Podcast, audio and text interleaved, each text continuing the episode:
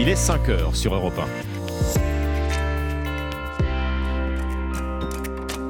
1. Europe Matin. Alexandre Lemaire et Amblin Roche. À la une ce matin, entre les grèves, les manifestations et les pénuries, les automobilistes ont-ils raison de se ruer à la pompe à deux jours de la première journée de mobilisation contre la réforme des retraites? Reportage dans un instant.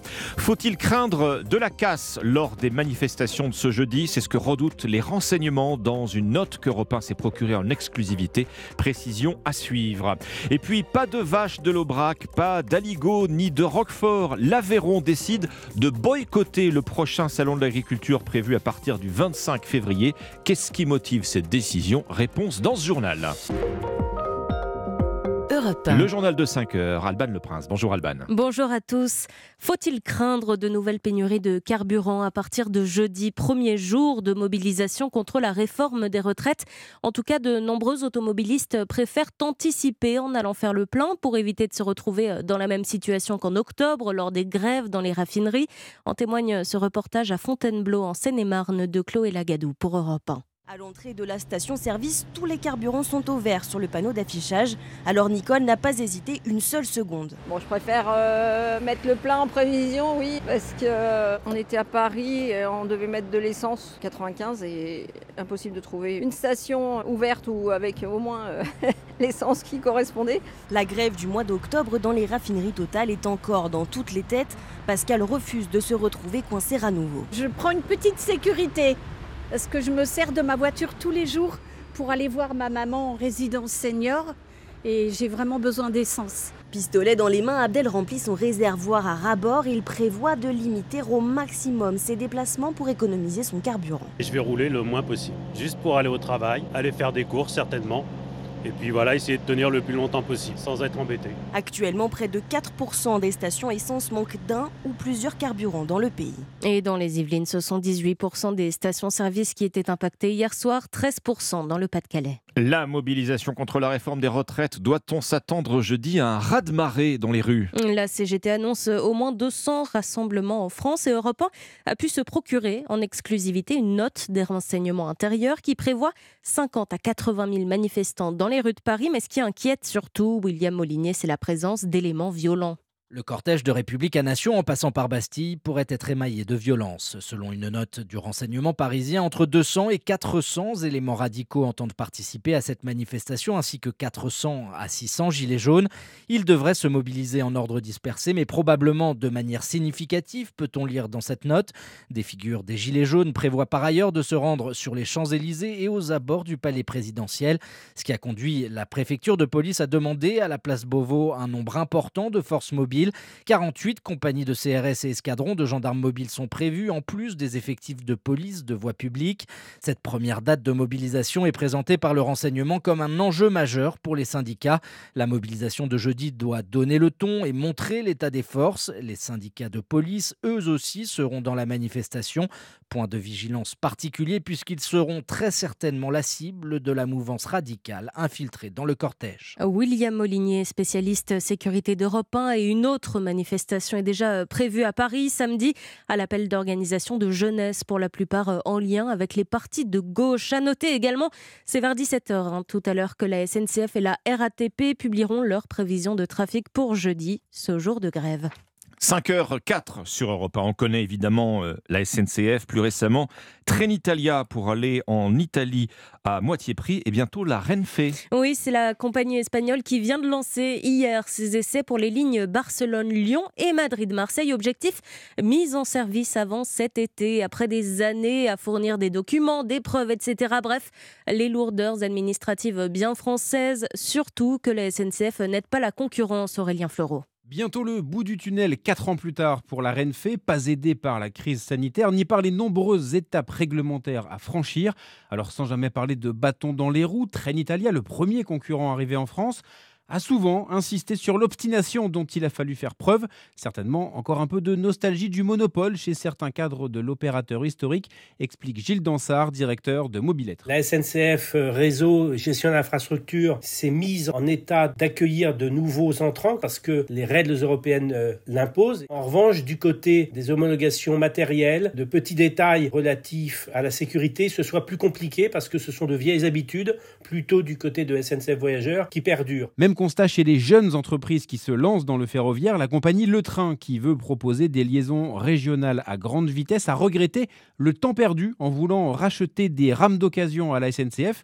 Les négociations sont toujours en cours, mais ce nouvel opérateur ne pourra vraisemblablement pas démarrer avant 2025. Aurélien Fleureau, spécialiste transport d'Europe 1. On en vient maintenant à cet incendie impressionnant qui s'est déclaré près de Rouen à Grand Couronne. Il a été circonscrit vers 23h30. Oui, hein, le feu s'est déclaré dans l'après-midi dans un bâtiment industriel Bolloré Logistique qui contenait 8000 batteries au lithium.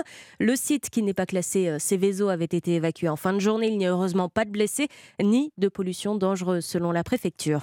On vous en parlait hier euh, déjà dans votre journal de 5 heures sur Europe 1. L'ouverture de ce procès hors du commun à la cour d'assises de Draguignan dans le Var, celui d'un adolescent jugé pour avoir tué un homme en 2020 à la demande de son fils qui lui avait promis une partie de l'héritage. Écoutez son avocat maître Latapi.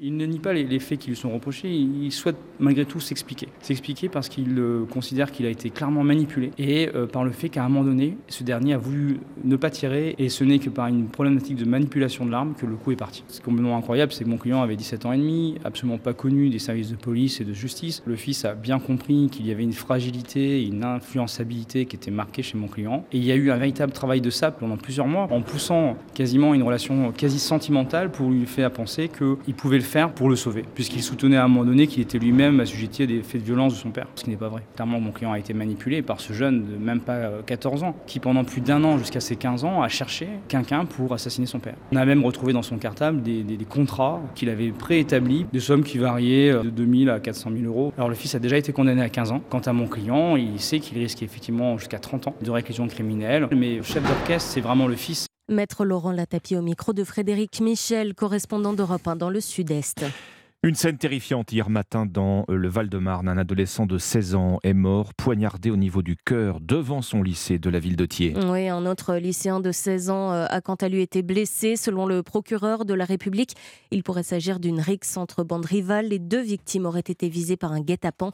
Trois mineurs ont été interpellés et placés en garde à vue, dont un notamment connu pour des faits de violence aggravée, déjà placé sous contrôle judiciaire dans une autre affaire. Dans un peu plus d'un mois maintenant, ce sera le 25 février, l'ouverture de la plus grande ferme de France, le salon de l'agriculture. Oui, mais ne vous attendez pas à voir des vaches de l'Aubrac ou à manger de l'aligot et de la truffade. Le département de l'Aveyron boycotte le rendez-vous, une décision radicale que nous explique le correspondant d'Europe en Occitanie, Benjamin Peter. Ça fait des années que le département de l'Aveyron s'installe dans le pavillon 1 du Salon de l'Agriculture avec veaux et vaches de l'Aubrac, brebis de la Cône, aligot et roquefort. Une dérogation alors que la plupart des départements se sont peu à peu installés dans le pavillon 3, produits et saveurs de France, un espace sans animaux consacré aux régions. Mais cette année, la direction du salon ne veut pas de passe-droit tous les départements au hall 3 une décision que Jacques Molière, le président de la Chambre d'agriculture de l'Aveyron, n'accepte pas. Ça me met très en colère parce que je ne comprends pas comment le salon de l'agriculture puisse permettre euh, à McDo et à Lidl d'être au 1 euh, avec une grande place et qu'on puisse plus permettre au département d'élevage d'être au 1 pour faire connaître leurs produits agricoles issus d'un terroir. Pour aller au hall 3, moi ça ne m'intéresse pas. Le hall 3, il n'y a pas d'animaux. C'est des stands, c'est un grand marché. Quand je vais au salon de l'agriculture, c'est pour montrer le savoir-faire des producteurs d'aveyronnais. Je ne vais pas à Paris une semaine pour faire du business. Alors Jacques Molière et les représentants du resteront donc à la maison. Cette année, il n'y aura aucun stand représentant l'Aveyron, même si des agriculteurs viendront malgré tout défendre les couleurs du département lors du concours général. Benjamin Peter, correspondant d'Europe en Occitanie. Tout cela est bien triste, il faut soutenir l'Aveyron, n'est-ce pas Alban Le Prince Exactement. C'était votre journal de voilà. votre journal de 5 heures sur Europe 1. Merci Alban. Il est 5h09, les sports à présent avec Dimitri Vernet. Bonjour. Bonjour Ombline, bonjour Alexandre, bonjour, Dimitri.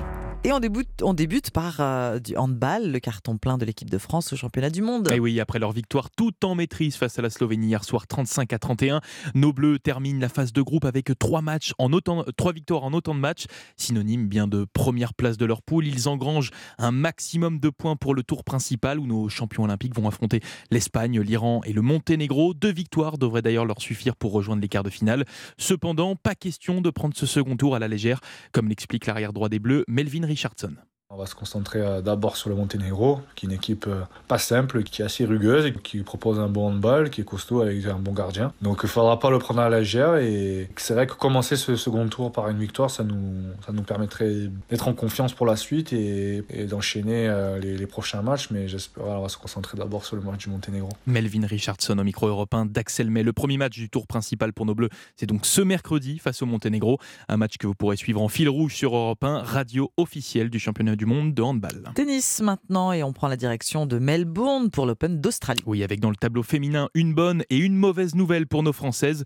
On commence par la bonne avec l'entrée réussie de Caroline Garcia cette nuit. Victoire en 2-7 face à la Canadienne Catherine Sebov 6-3, 6-0.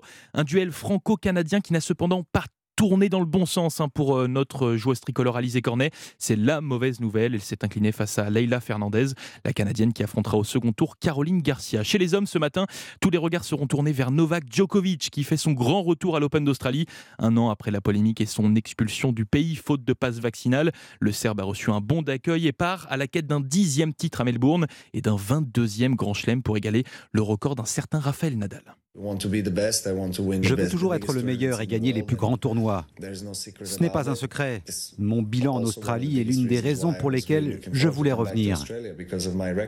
Novak Djokovic qui a donc rendez-vous sur les cours de Melbourne à 10h30 heure française où il affrontera l'Espagnol Roberto Cabarries Bayana. Dans le reste de l'actualité sportive, Dimitri. Eh bien du football avec en Ligue 2 une nouvelle victoire pour Saint-Etienne. Les Verts sont venus à bout des Chamois niortais 1-0 grâce à un but inscrit en toute fin de match. Les Stéphanois qui grâce à ce succès décollent enfin.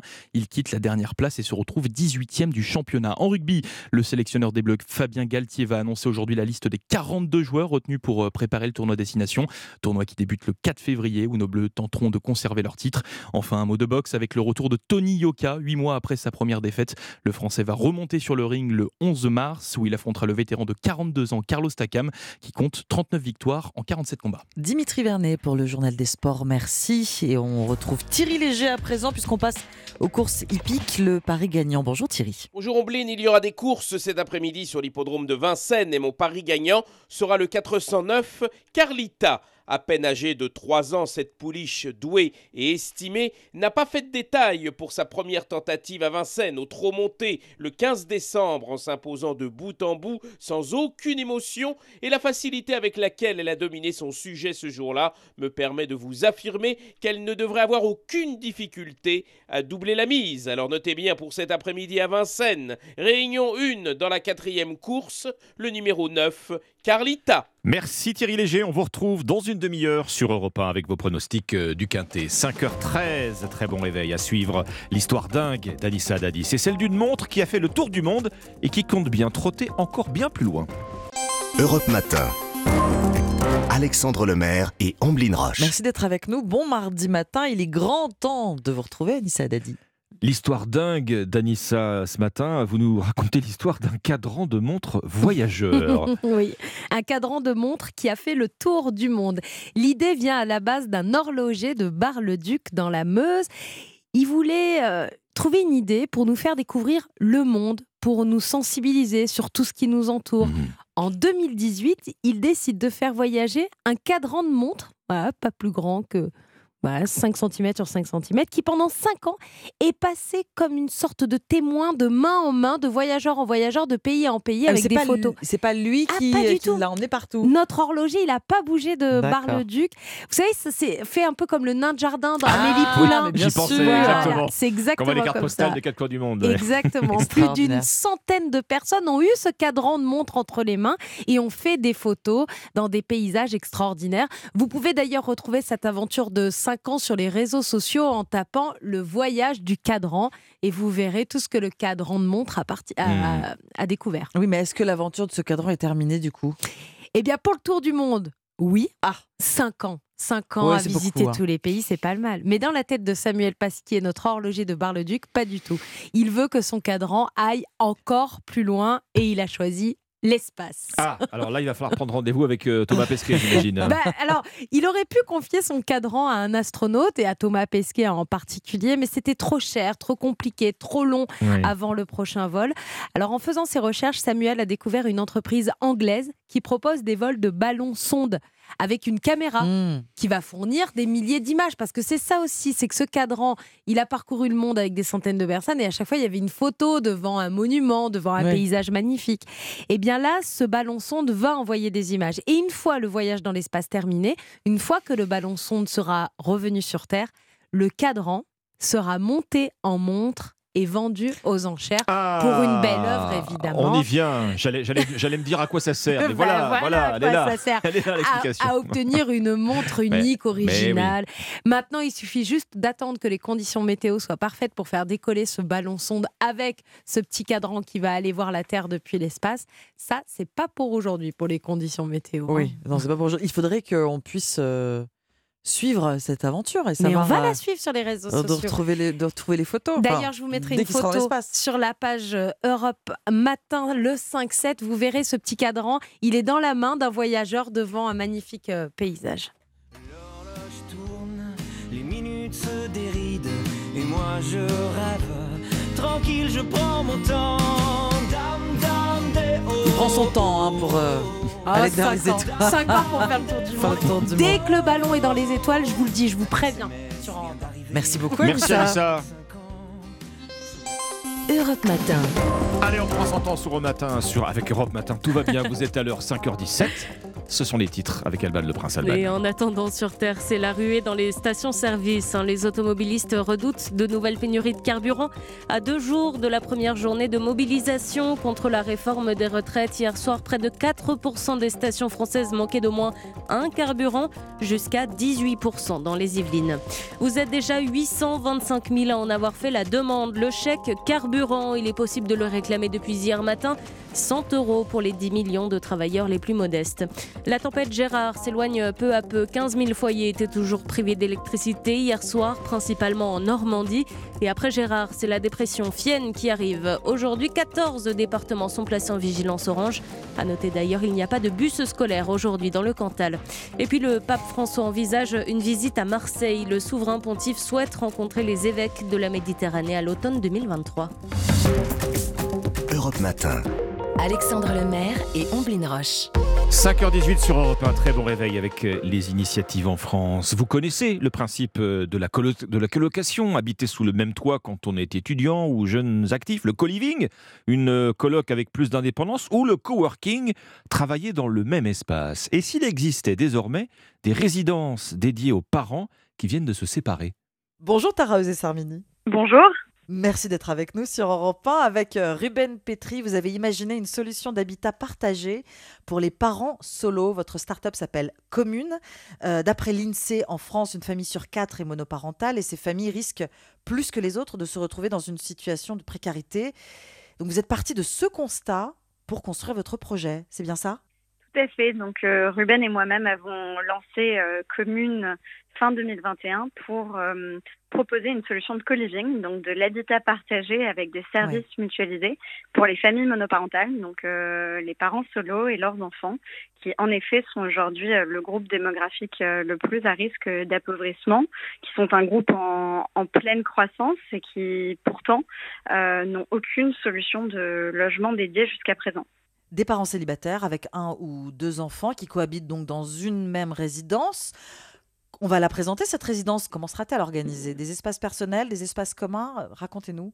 Euh, chaque résidence commune s'articule autour euh, de ce qu'on appelle des unités individuelles, donc qui sont des espaces de vie privatifs, hein, qui vont chacun euh, avoir à minima euh, deux chambres une salle de bain privative et une kitchenette, ainsi que des espaces communs partagés, donc qui sont euh, à minima au nombre de trois, et donc qui vont être euh, une cuisine, salle à manger euh, commune, tout équipée, une salle de jeu polyvalente, sécurisée, sécurisante, qui peut accueillir tous les enfants, et enfin une buanderie. Donc ça, ce sont les trois espaces de base, et en plus de ça, et notamment dans les premières résidences qu'on va ouvrir, on va également parfois avoir des espaces extérieurs, donc jardin, rooftop, cour intérieure et, euh, et sur des projets euh, de plus grande ampleur, on peut aussi imaginer avoir tout ce qui est salle de sport, salle de cinéma, espace de coworking, etc., etc.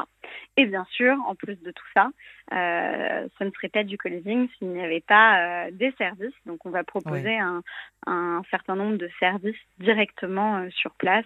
Ça va du ménage à Disney+, en passant par le babysitting, bien sûr, la préparation de repas, des cours de sport, des cours de langue, etc., etc. Les appartements seront meublés, les résidences, ça sera vraiment du clé en main, que ce soit pour le service, mais aussi pour... D'accord. Tout à fait. C'est euh, l'idée, c'est que ce soit euh, clé en main, le moins prise de tête euh, possible, que les parents solo et leurs enfants puissent poser leurs bagages et tous leurs soucis. après, c'est important que les résidences soient co-construites avec les résidents et les résidentes. Donc, il y aura évidemment de la place pour, pour de la déco des uns mm. et des autres dans les unités. Et, après, évidemment, voilà, des, des suggestions seront mm. prises pour, pour améliorer toujours la vie au sein de ces communes selon les, les volontés et, velléités de chacune et de chacun. Oui.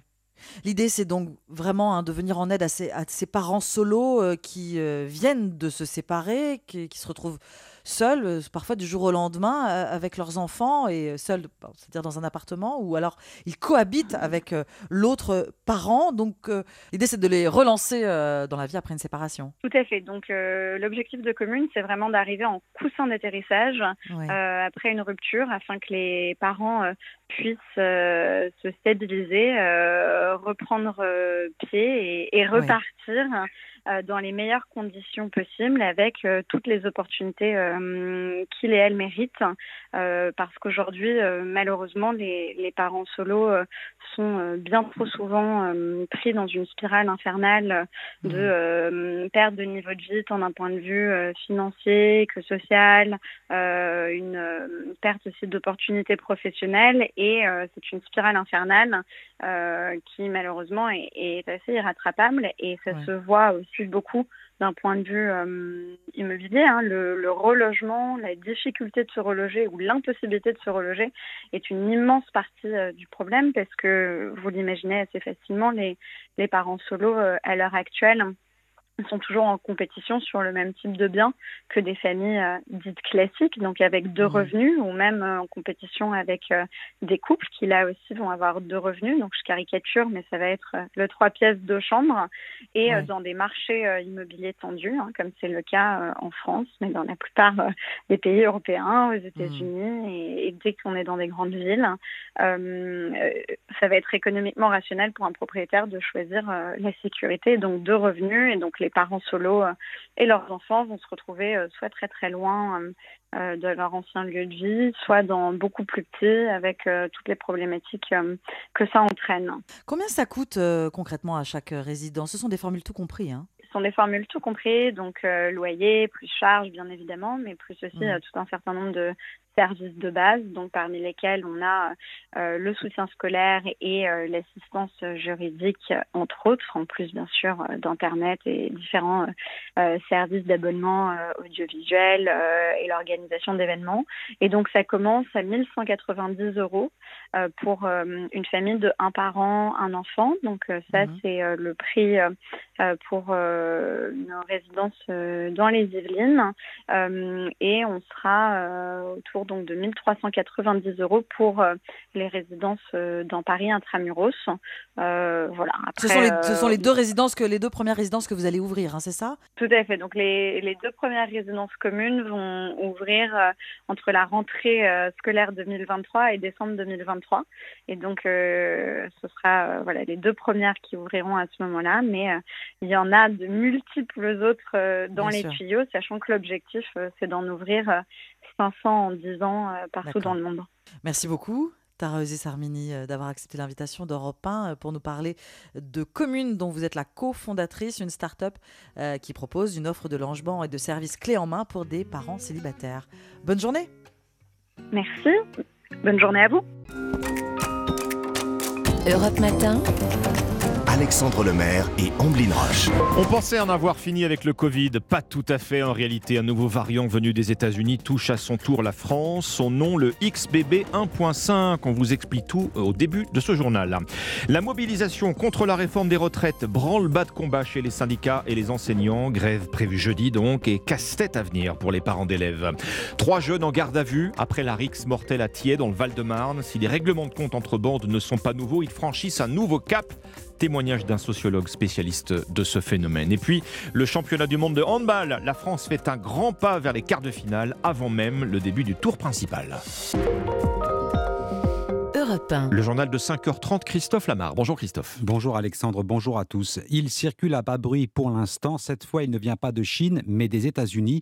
Un nouveau variant, lointain cousin du Covid, inquiète les scientifiques et les médecins. Son nom un peu barbare, le XBB 1.5. Particularité, il est très contagieux. Sa, sa dangerosité n'est pas formellement établie, mais sa vitesse de propagation doit être prise au sérieux. Le risque existe surtout pour les personnes âgées ou immunodéprimées, Yasmina Katou. Oui, d'abord mathématiquement, s'il y a plus de personnes contaminées, plus de malades sont susceptibles de mourir du Covid, surtout les plus fragiles, regrette Antoine Flao, épidémiologiste. C'est pas du tout une bonne nouvelle pour les gens qui sont euh, très immunodéprimés, pour les gens qui sont très âgés, parce que ces vagues, comme on le sait, fauchent malheureusement euh, des vies. La forte contagiosité du sous-variant XBB 1.5 a une autre conséquence, cela entraîne des pics de contamination.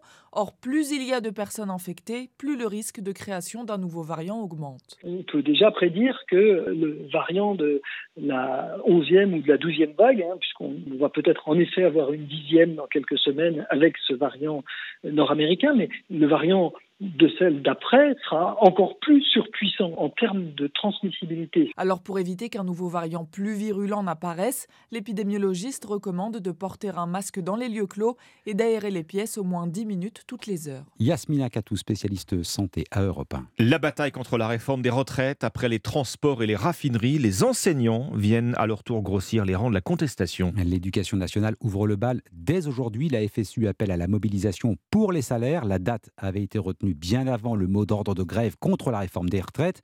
Les autres centrales syndicales préfèrent d'ailleurs se concentrer sur la journée de jeudi.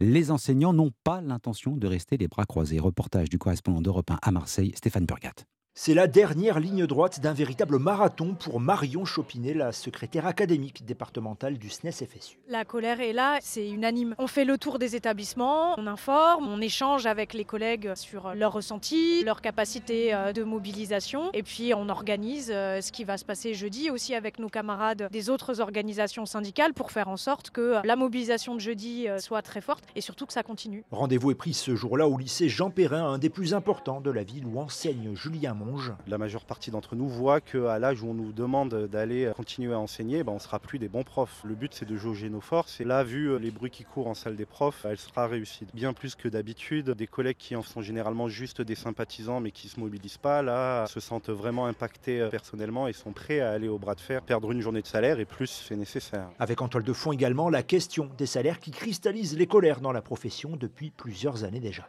Marseille, Stéphane Burgat, Europe. Et qui dit grève dit professeur absent. Pour les parents, il faut donc s'organiser pour tenter de garder ou de faire garder leur enfant. C'est le cas de Mariam, une mère de famille qui a rencontré Louise Salé à la sortie d'une école parisienne du 15e arrondissement. Moi j'ai cinq enfants. J'en ai deux à l'école privée, trois à l'école publique. Donc à l'école privée, il y a un petit sujet d'y aller en transport, donc ils vont y aller en trottinette ou à pied. Et après sur place, je compte sur l'école pour les accueillir, même s'il y a des profs en retard ou absents. Et ici à l'école publique, donc j'ai une maîtresse qui habite le quartier, donc normalement c'est bon. Il y a les maîtresses qui sont en grève, donc ça j'en ai une, c'est mademoiselle, on va la garder à la maison. Et ce dernier, a priori, la maîtresse est là. Et sachant que moi, je serai en télétravail et mon mari aussi. On aura un enfant qui s'occupera probablement tout seul. À partir de 5-6 ans, les enfants, c'est pas que ça se garde tout seul, mais bon, on a des jouets, on peut leur mettre un film, une journée, ça va. Moi j'ai un très mauvais souvenir de 2019. Hein. C'était une époque horrible. J'ai eu l'impression vraiment que pendant toutes les semaines de décembre et de début janvier, c'était tout le temps haché. Il fallait tout le temps demander l'autorisation de, de d'être en etc. Bref, c'était très pénible. Donc j'espère pas qu'on va vivre la même chose, mais voilà. Je ne suis pas le gouvernement, moi toute seule malheureusement. Donc euh, voilà. Mariam, mère de famille de cinq enfants au micro de Louise Salé, grève dans l'éducation, grève dans les transports, les prévisions de trafic SNCF et RATP seront dévoilées ce soir, et grève dans les raffineries, les files d'attente s'allongent devant les stations et alimentent à moins qu'elles n'entretiennent le risque d'une pénurie. Quant au chèque carburant de 100 euros destiné aux plus gros rouleurs, les plus modestes aussi, 825 000 demandes ont été adressées hier au service des impôts. Trois mineurs en garde à vue à Thiers, dans le Val-de-Marne, après la mort d'un adolescent de 16 ans. Le guet-apens ne fait pratiquement aucun doute pour le procureur de la République. Tidiane a été mortellement poignardé à la poitrine à deux pas de son lycée. Le camarade qui l'accompagnait a été touché à la cuisse. Ses jours ne sont pas en danger. Deux victimes collatérales d'une rivalité entre bandes qui ne les concernait pas a priori. Les deux adolescents étaient inconnus de la justice, ce qui n'est pas le cas de l'un des trois suspects interpellés. À 16 ans, il est déjà sous le coup d'une mise en examen pour violence aggravée dans une autre affaire. Ce phénomène de rivalité entre bandes n'est pas nouveau. Ce qui l'est, en revanche, eh bien, c'est le degré de violence qui l'accompagne. Comme si l'on franchissait un cap supplémentaire. 300 affrontements entre bandes rivales recensés l'an dernier. Une centaine rien qu'en région parisienne entre le 1er janvier et le 31 octobre, selon les chiffres du ministère de l'Intérieur.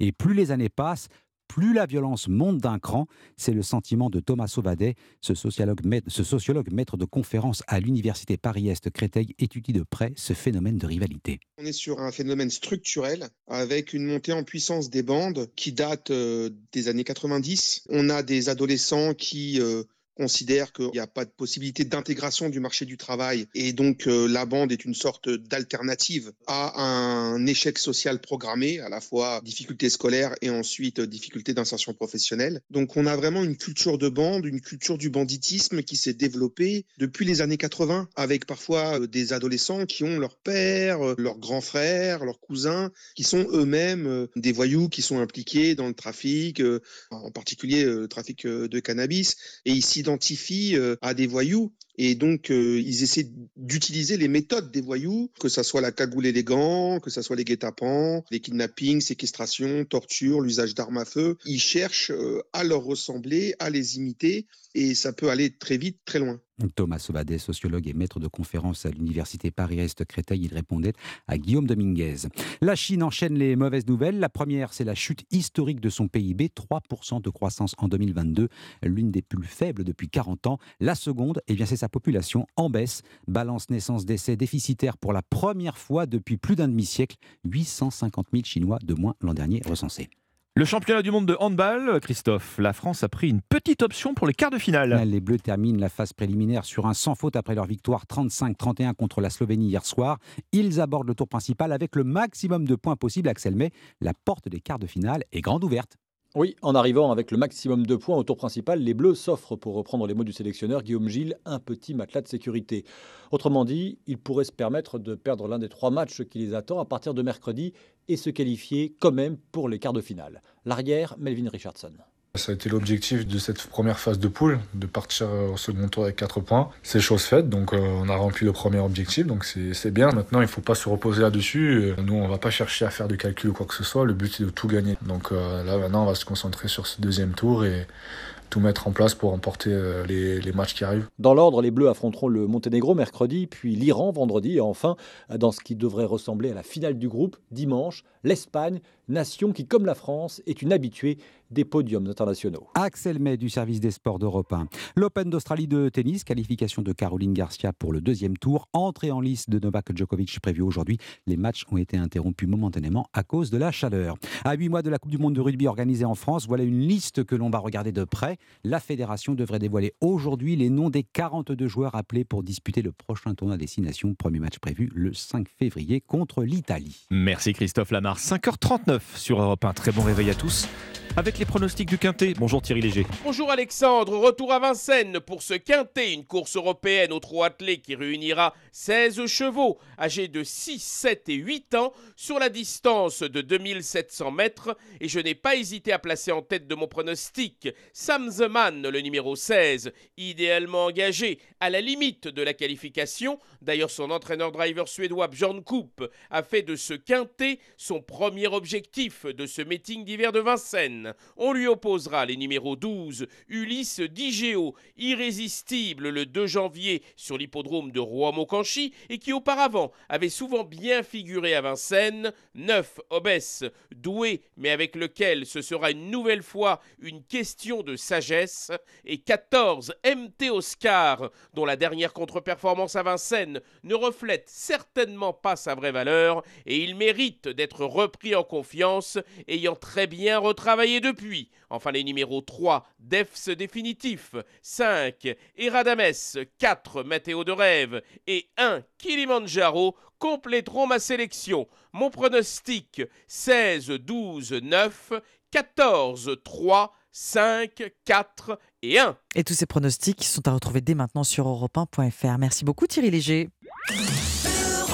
Cet adversaire, c'est le monde de la finance. Colonna n'était pas armé, il n'a pas opposé de résistance. C'est bien elle qui a écrit Omar m'a tué. Voici les Rolling Stones. Le jour où sur Europe 1, ou l'histoire ce matin du recensement en France grâce, grâce aux archives de la station. Bonjour Lord d'Autriche. Bonjour Ombline, bonjour Alexandre. L'INSEE débute aujourd'hui le recensement 2023 de la population et le bilan du recensement 2022. Ce sont à chaque fois des informations précieuses hein, sur euh, les habitants et leur logement, leurs caractéristiques.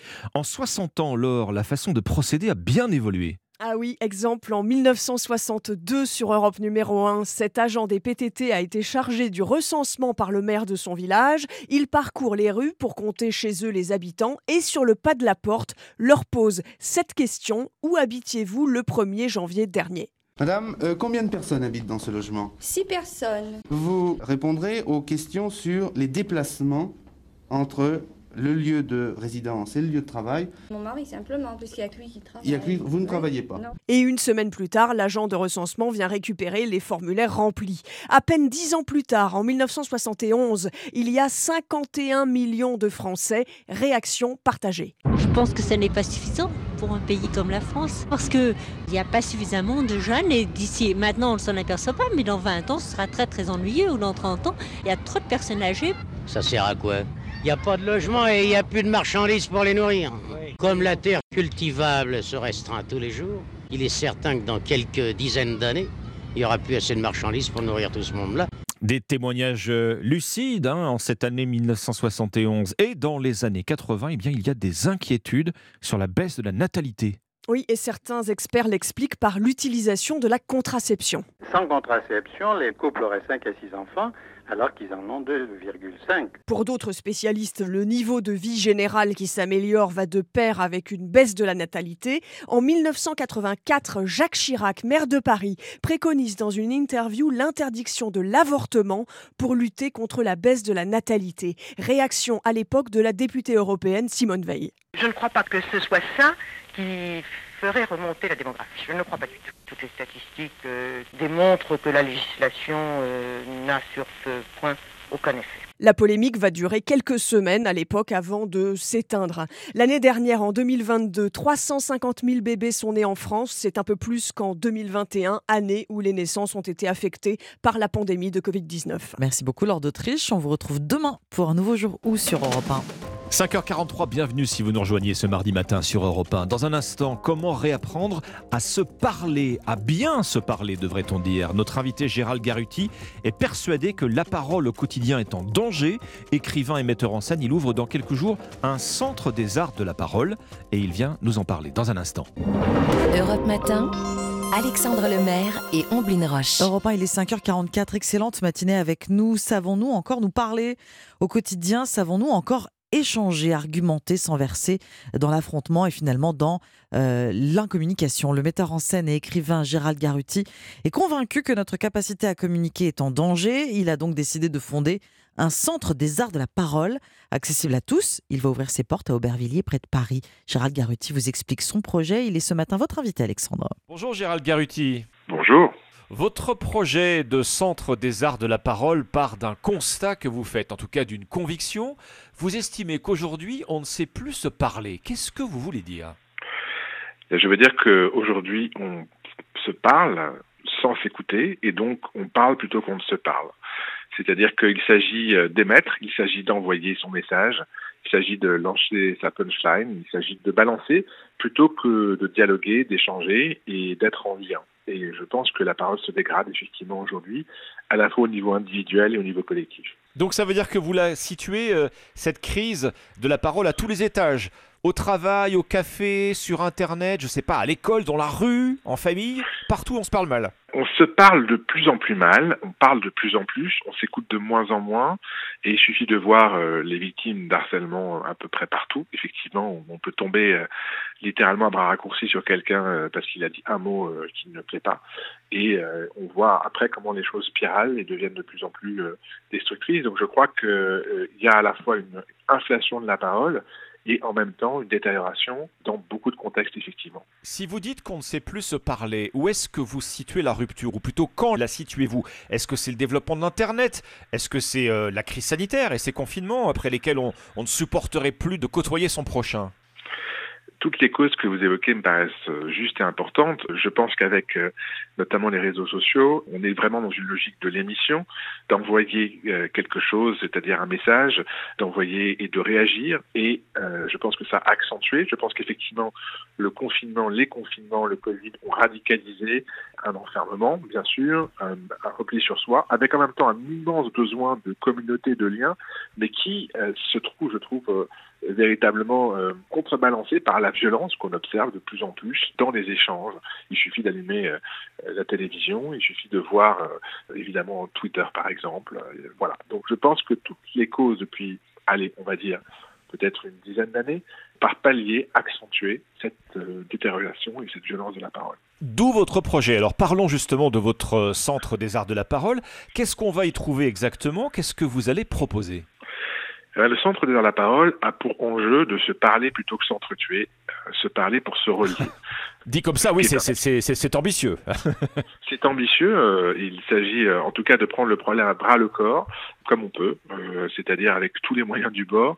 Et, eh bien, nous considérons que la parole se travaille, que la parole est un art, et même une somme d'art, c'est-à-dire aussi bien le théâtre, le récit, que le dialogue aussi est un art, en tout cas il devrait être un art, et qu'on a tendance à confondre le dialogue avec le débat, avec la destruction de l'autre. Donc tout ceci peut se former, s'élaborer pour arriver à se dépasser à la fois individuellement et collectivement et pour en effet se relier plutôt que se taper dessus. Euh, Alors oui, quelques exemples des modules que vous proposez, savoir organiser sa pensée, savoir exprimer ses idées, savoir interagir et convaincre. Comment tout cela va s'organiser? Est-ce que ce sont des ateliers, des travaux en groupe, des mises en situation? Ce sont à la fois des formations aux arts de la parole, comme vous venez de les évoquer, qui sont à destination de toute forme de collectif, d'organisation, c'est-à-dire aussi bien des institutions, des associations qui ont besoin collectivement de faire en sorte de se doter d'outils qui ne sont pas simplement euh, l'éloquence et la rhétorique. On confond l'éloquence et la performance, la performance et l'impact. Il s'agit de se donner en effet des moyens de concevoir sa parole, de la former, de la transmettre, d'échanger, d'interagir. Et ça, ça emprunte à tous les arts de la parole. Et puis, il y a à côté de ces formations, un ensemble de publications, de podcasts, par exemple un programme pour parler, euh, où on va donner la parole à un certain nombre d'artistes de la parole, aussi bien euh, issus du rap, la chanson, euh, tous les chants, pour réfléchir ensemble et faire passer des messages sur un certain nombre de questions. Et puis également des créations, festivals, spectacles, expériences, moments interactifs aussi. C'est-à-dire qu'en fait, nous faisons appel à toutes ces dimensions création, publication, formation pour se donner les moyens de vivre et de d'apprendre en fait et d'expérimenter la parole. Le Centre des Arts de la Parole, abréviation CAP. Il n'est pas question de ressortir avec un CAP en art de la parole, hein. vous ne délivrez pas de diplôme. Alors, on ne délivre pas de diplôme, mais euh, d'abord, euh, préférons dire le cap, puisque le cap, l'idée c'est de donner une direction à un mouvement. Et effectivement, le, CAP qui a ses lettres de noblesse et lui-même un diplôme, l'idée c'est plutôt de proposer un label avec une fédération, c'est-à-dire avec tous ceux qui ont envie de rejoindre ce mouvement, parce que le CAP est un mouvement, une fédération qui relie déjà tout un ensemble de partenaires. Euh, je pense évidemment à la Cité de la langue française, je pense au SAMU social, je pense à la Cité de la langue française, je pense voilà, des institutions ou, ou des associations. Et l'objectif, c'est de donner un mouvement et de fédérer le maximum de bonne volonté, de collectifs, d'organisations qui partagent cette envie de dépasser une parole euh, de clivage et une parole de confrontation, de destruction et d'avoir une parole de lien. Donc le CAP, c'est euh, un label, une fédération un mouvement et puis c'est surtout un espoir puisque ce que je remarque depuis euh, que nous avons lancé ce mouvement, enfin, ce, ce, c'est véritablement qu'il y a un enthousiasme et que tout le monde partage, en tout cas beaucoup de monde partage ce constat d'une souffrance de la parole. Donc la question c'est d'apporter des solutions et comment nous apportons une solution artistique à un problème citoyen? Parole de clivage, votre centre va ouvrir ce jeudi. Il se trouve que c'est le jour de la première grande manifestation contre la réforme des retraites. C'est justement une journée où le dialogue va être mis à rude épreuve, hein, Gérald Garuti. Et oui, euh, en effet, tous les jours, nous avons euh, les manifestations de cette difficulté du dialogue et, de l'échange de la parole. Il y a déjà des actions que nous avons commencées depuis plusieurs mois. Il y a un moment symbolique qui euh, ce jeudi et que nous allons prolonger euh, sous différentes formes. Il y a la publication du manifeste pour les arts de la parole. Il y a beaucoup d'actions. Donc, si vous voulez, cette inauguration est un moment d'une aventure qui euh, va évidemment être en profondeur dans le temps parce que on ne peut pas changer les choses en une journée et surtout en une journée de lutte. Merci Gérald Garuti, fondateur du Centre euh, des Arts de la Parole. C'est ouvert à tous. Hein. Euh, il ouvre ses portes ce jeudi donc. Et vous avez À publié, je le rappelle, à Aubervilliers, effectivement, au nord de Paris. Euh, Et je rappelle votre ouvrage hein, intitulé euh, Il faut voir comment on se parle, manifeste pour les arts de la parole. C'est publié chez Actes Sud. Merci à vous. Merci beaucoup. Europe Matin. 5h51, les titres de l'actualité, Alban Le Prince. Plus de 200 rassemblements dans toute la France jeudi contre la réforme des retraites. C'est le décompte communiqué hier par la CGT. À noter qu'à Paris, où les autorités attendent jusqu'à 80 000 personnes, les renseignements craignent la présence de plusieurs centaines de manifestants ultra-violents. C'est une information Europe 1. Trois adolescents interpellés et placés en garde à vue hier après la mort d'un lycéen poignardé au niveau du cœur à Tillet, dans le Val-de-Marne. La piste de la rixe entre bandes rivales est En Chine, pour la première fois en plus de 60 ans, la population a diminué l'année dernière. Annonce ce matin du Bureau national des statistiques. Aussi, la croissance économique est en hausse de 3%, l'un des rythmes les plus faibles depuis 40 ans. Et puis du tennis avec l'Open d'Australie. Caroline Garcia s'est promenée sur le terrain cette nuit avec une victoire en 2-7, 6-3, 6-0. À suivre aujourd'hui l'entrée en liste de Novak Djokovic en fin de matinée. Europe Matin. Bon réveil sur Europe 1, 5h52, bon début de matinée, c'est le moment de votre prescription culture. Notre spécialiste jeux vidéo Caroline Speller va nous rejoindre, mais d'abord un petit tour dans la bibliothèque de Nicolas Caro comme chaque jour. Bonjour Nicolas. Bonjour Ombline, bonjour Alexandre. Nicolas, vous voulez nous dépayser hein, ce matin, si j'en crois le, titre de votre roman. C'est le nouveau roman de Clément Bénèche, l'histoire d'un certain Romain d'Astéry, 22 ans, rejeton de la bonne bourgeoisie bordelaise. Il est issu d'une famille d'architectes. D'ailleurs, le roman s'ouvre pendant l'inauguration d'un pont. C'est son frère qui l'a conçu. Lui, l'architecture, bon bof, il vient de terminer sa formation pour être prof de français. Or, pendant le cocktail qui suit, il entend son père qui dit quelque chose comme Oh Romain, lui, c'est pas demain qu'il aura son portrait dans Sud-Ouest. Ouch Sous-entendu, pas comme son frère dont je suis si fier. Ouais, ça fait mal. N'est-ce pas Alors Romain avale cul sec quelques coupes de champagne et finit par dire leur cas de vérité à ses parents. Et au milieu de sa colère, il leur avoue aussi qu'il n'a pas demandé son affectation à Bordeaux, mais en Guyane, et qu'ils ne le reverront plus tant qu'il n'aura pas son portrait dans France-Guyane. Voilà. Alors bon, ça va être compliqué parce que le lendemain, il reçoit les résultats de son affectation et il ne va pas du tout en Guyane, mais en Auvergne, à Chaudeza, un village de 1000 habitants. Il est furieux. Il appelle le rectorat, mais rien à faire. Il doit y aller. Pourtant, il avait déjà acheté sa moustiquaire et tout. Il avait prévu de tout explorer, aussi de révolutionner la pédagogie parce que Romain est un passionné de pédagogie positive et innovante. Il a adoré d'ailleurs le jargon de l'Institut, les rituels structurants, les conflits socio-cognitifs, ça veut dire bagarre entre élèves, les groupes en motricité, ça, ça veut dire chahut, etc. Bon alors pas de Guyane, mais il va pouvoir appliquer ses méthodes en Auvergne. Mais absolument déjà pas de bonjour collectif à la classe. Chaque élève a son check personnalisé. Certains lui tapent dans la main. Pour les autres, c'est un check du pied droit ou du pied gauche, ça dépend. Et puis pourquoi ne pas instaurer un peu d'interdisciplinarité? Le prof de sport est d'accord et c'est parti pour trois heures de français EPS avec des questions comme Marcel Proust faisait-il suffisamment d'exercices Il décide aussi de sortir les élèves de la classe pour leur faire découvrir la nature. Donc le petit citadin bordelais veut bien sûr expliquer la nature à des gamins d'Auvergne. Ça ne donne pas tout à fait ce qu'il espérait. Et surtout, la principale commence à en avoir marre. Il faut dire qu'elle est son exact opposé. Elle, elle organise des journées Troisième République. Elle éteint le chauffage, les élèves passent une blouse et on sert du gras double à la cantine. J'en passe. C'est un roman très drôle, vous avez compris, une satire non pas de l'école mais des certitudes. C'est aussi diablement intelligent et surtout, surtout, écrit avec un ton qui sonne très juste. Écrit par Clément Bénèche, un vrai dépaysement donc, euh, paru chez Flammarion. Merci Nicolas. Les jeux vidéo, c'est avec vous, Caroline Speller à présent. Bonjour. Bonjour Ombline, bonjour Alexandre, bonjour à tous. Caroline, vous nous proposez ce matin un jeu vidéo adapté du manga le plus vendu de tous les temps et qui vient d'ailleurs de fêter ses 25 ans. Plus de 500 millions d'exemplaires vendus à travers le monde. Oui, plus fort que Dragon Ball et Naruto, la BD japonaise qui a conquis la planète, c'est One Piece. On compte 103 tomes disponibles en France, 5 films sortis dans nos salles et plus de 1000 épisodes en animé, dont voici le premier générique entonné par tous les fans.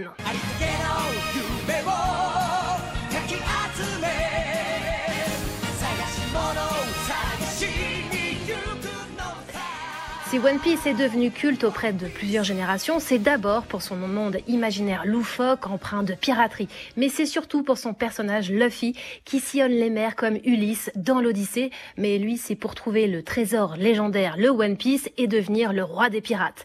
Luffy c'est ce genre de héros naïf et sans filtre qui a le cœur sur la main et qui se bat aussi contre l'injustice et les discriminations, et ce sont tous ces codes qu'on retrouve dans le nouveau jeu One Piece Odyssey. Bon alors souvent les adaptations manga sont des jeux de combat. Hein. Est-ce que c'est le cas pour ce nouveau euh, One Piece? Alors oui, il y en a comme dans le manga, mais pas que. One Piece Odyssey fait partie de ces rares adaptations qui proposent un jeu intuitif entre aventure, exploration et combat au tour par tour, comme aux échecs en fait. Les fans sont en terrain connu avec les visuels de l'animé et le jeu est en japonais sous-titré français. L'éditeur Namco Bandai a même travaillé avec le mangaka Eiichiro Oda pour offrir un univers et des personnages inédits tout en gardant la cohérence du manga. Est-ce que c'est un jeu réservé aux connaisseurs de One Piece? Alors pas seulement car concrètement, Luffy et son équipage échouent sur une île, leur bateau est détruit, ils ont perdu tout leur pouvoir. C'est un peu comme si l'équipage du chapeau de paille repartait de zéro, qu'on les découvrait, mais cette fois-ci manette en main.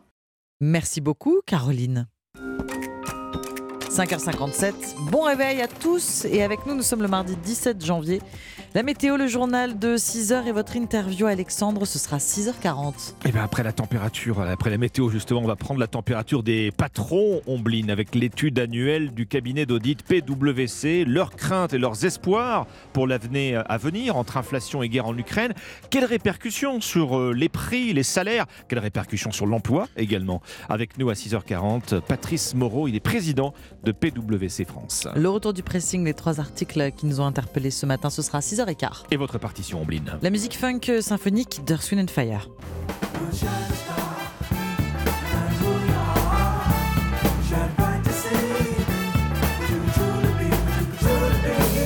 La gloire tant attendue pour le groupe américain quand sort le double album Gratitude en 1975, album euh, composé essentiellement de morceaux live. Rendez-vous dans 20 minutes. Il est 6 h sur Europe 1. Europe Matin. Alexandre Lemaire et Amblin Roche. 2022, année noire pour les entreprises françaises. Une hausse inédite des défaillances. En première ligne, les petites entreprises. Explication dans un instant. Les raffineries, les transports et les écoles. Quelle sera l'ampleur de la mobilisation ce jeudi? Déjà du monde dans les stations-service. Les parents, quant à eux, cherchent des solutions pour faire garder leurs enfants. Reportage. Et puis, nous irons à Melbourne pour la suite de l'Open d'Australie. La Française Caroline Garcia a réussi son entrée en lice. Europe 1. Le journal de 6 heures, Roman Oquet. Bonjour Roman. Bonjour à tous. Les petites entreprises sont les plus touchées. Hausse exceptionnelle des faillites en France. 42 500 procédures ouvertes en 2022 d'après le cabinet Altares qui publie ces chiffres. Certes, c'est toujours moins par rapport à l'avant-crise Covid, mais beaucoup plus qu'en 2021.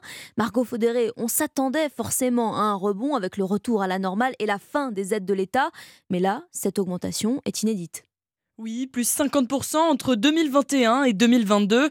Et parmi les secteurs les plus touchés, cinq métiers regroupent à eux seuls un cinquième des défauts, explique Thierry Milon, directeur des études de la société Altares. Les artisans maçons, des boulangeries dont on parle beaucoup actuellement, des cafés, coiffures, mais aussi euh, la restauration. Plus de 90% des entreprises qui sont tombées sont des entreprises de moins de 10 salariés. Dans la restauration, le nombre de défaillances a même été multiplié par deux en un an et se rapproche des niveaux d'avant-crise Covid. Ces structures-là n'ont pas déposé le bilan avant. Ce sont des structures qui ont été très accompagnées pendant la phase Covid. Et dans le même temps, aujourd'hui, euh, le retour aux affaires est brutal parce que le client n'est pas au rendez-vous comme il l'aurait souhaité, bien évidemment. Et ce n'est pas fini. Entre la fin du quoi qu'il en coûte, le ralentissement de la consommation et des difficultés financières parfois pour tous ces artisans et leurs gérants, l'année 2023 risque d'être beaucoup plus compliquée que l'an passé. Margot Faudéré du service économie d'Europe 1. Une année compliquée à cause aussi de la réforme des retraites. Le gouvernement prévoit une entrée en application du texte avant l'été prochain. Les syndicats, eux, ne comptent pas se laisser faire. Au moins 200 rassemblements prévus en France pour jeudi. Prévision de la CGT à J-2. Une mobilisation suivie dans le secteur de l'énergie, notamment raffinerie, à l'arrêt ce jeudi d'après les syndicats. Exemple sur le site total de Mardic près de Dunkerque. Les salariés sont appelés à bloquer les expéditions de carburant. Clément Mortier, délégué Force ouvrière, rassure il n'y aura pas de pénurie à la pompe.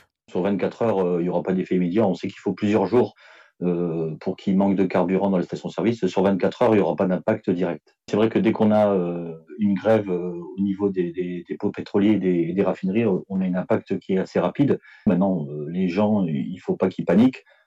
C'est pas en 24 heures qu'on aura des pénuries qui vont s'installer. donc voilà, j'ai envie de dire prudence, ne paniquons pas. Maintenant, euh, ça ne concerne pas que Total Energy, hein, c'est une revendication qui est dirigée vers le gouvernement. Donc s'il faut, oui, on s'installera dans la longueur en fonction de ce qui va se passer un peu partout. Si le conflit est suivi au niveau national et s'il dure un peu dans le temps, oui, il pourrait y avoir des répercussions. Clément Mortier, délégué force ouvrière du site Total à Mardic près de Dunkerque, il répondait à Lionel Gougelot pour Europe 1.